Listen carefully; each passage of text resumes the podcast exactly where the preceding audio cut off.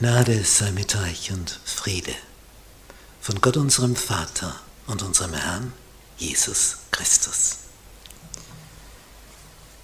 Wir studieren das Thema, wie legen wir die Bibel aus? Lektion 13. Gemäß dem Wort Gottes leben. Dienstag. Jesus oder die Heilige Schrift Im Johannesevangelium Kapitel 5 lesen wir, ihr sollt nicht meinen, dass ich euch vor dem Vater verklagen werde. Es ist einer, der euch verklagt, Mose, auf den ihr hofft. Und er spricht weiter, wenn ihr Mose glaubt, so glaubtet ihr auch mir, denn er hat von mir geschrieben.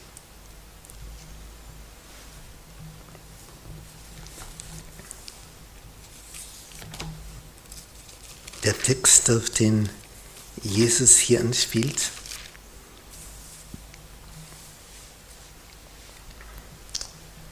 in 5. Mose 18, Vers 15. Einen Propheten wie mich wird dir der Herr, dein Gott, erwecken aus dir und aus deinen Brüdern. Dem sollt ihr gehorchen. Sie wollten aber nicht. Es ist etwas Interessantes in der Psychologie des Menschen. Wenn jemand in einer Machtposition ist, dann gibt er die ungern auf. Und er wird dann dazu verleitet, dass er meint, weil ich jetzt in der Machtposition bin, kann ich anderen meinen Willen aufzwingen. Und die müssen dann tun, was ich ihnen sage. Und das ist Labsal für ihre Seele. Nicht mein Wille geschehe. Jesus hat seinen Jüngern gesagt, die Mächtigen dieser Welt, die halten ihre Leute nieder durch ihre Macht. Bei euch aber soll es nicht so sein. Wer unter euch der Größte sein will, der soll aller Diener sein. Das ist eine Formulierung das genaue Gegenteil, die genaue Umkehr. Wer der Größte sein will, der soll aller Diener sein. Und dann wird sich schnell herausstellen,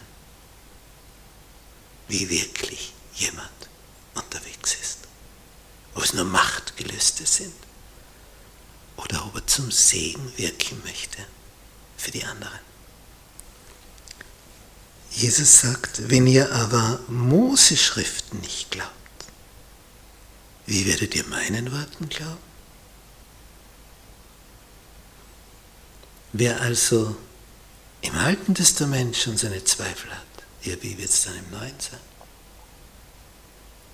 Die Dinge sind ja alle vom selben Geist und die hängen alle zusammen. Es stützt eins das andere. Und nicht eins wird gegen das andere ausgespielt.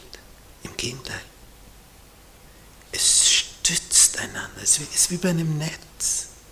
Jeder Faden, der da gesponnen ist, stärkt das Netz. Und wenn das Netz zerrissen ist, wie bei einem Fischernetz, nicht? die sitzen am Morgen am Ufer und waschen ihre Netze, reinigen sie von all den Schlingpflanzen und den Krebsen, die sich da verhängt haben. Das Netz muss wieder rein sein und wenn es so zerrissen ist, muss es geflickt werden. Und diese Flickaktion des Netzes ist eben, dass man nicht ein einziges Wort auslässt. Es ist eine kompakte, ineinander verwobene Netzgeschichte. Es stützt sich gegenseitig. Und so jedes Nutz war nützlich. Jedes Wort, das aus dem Munde Gottes kommt, ist kostbar.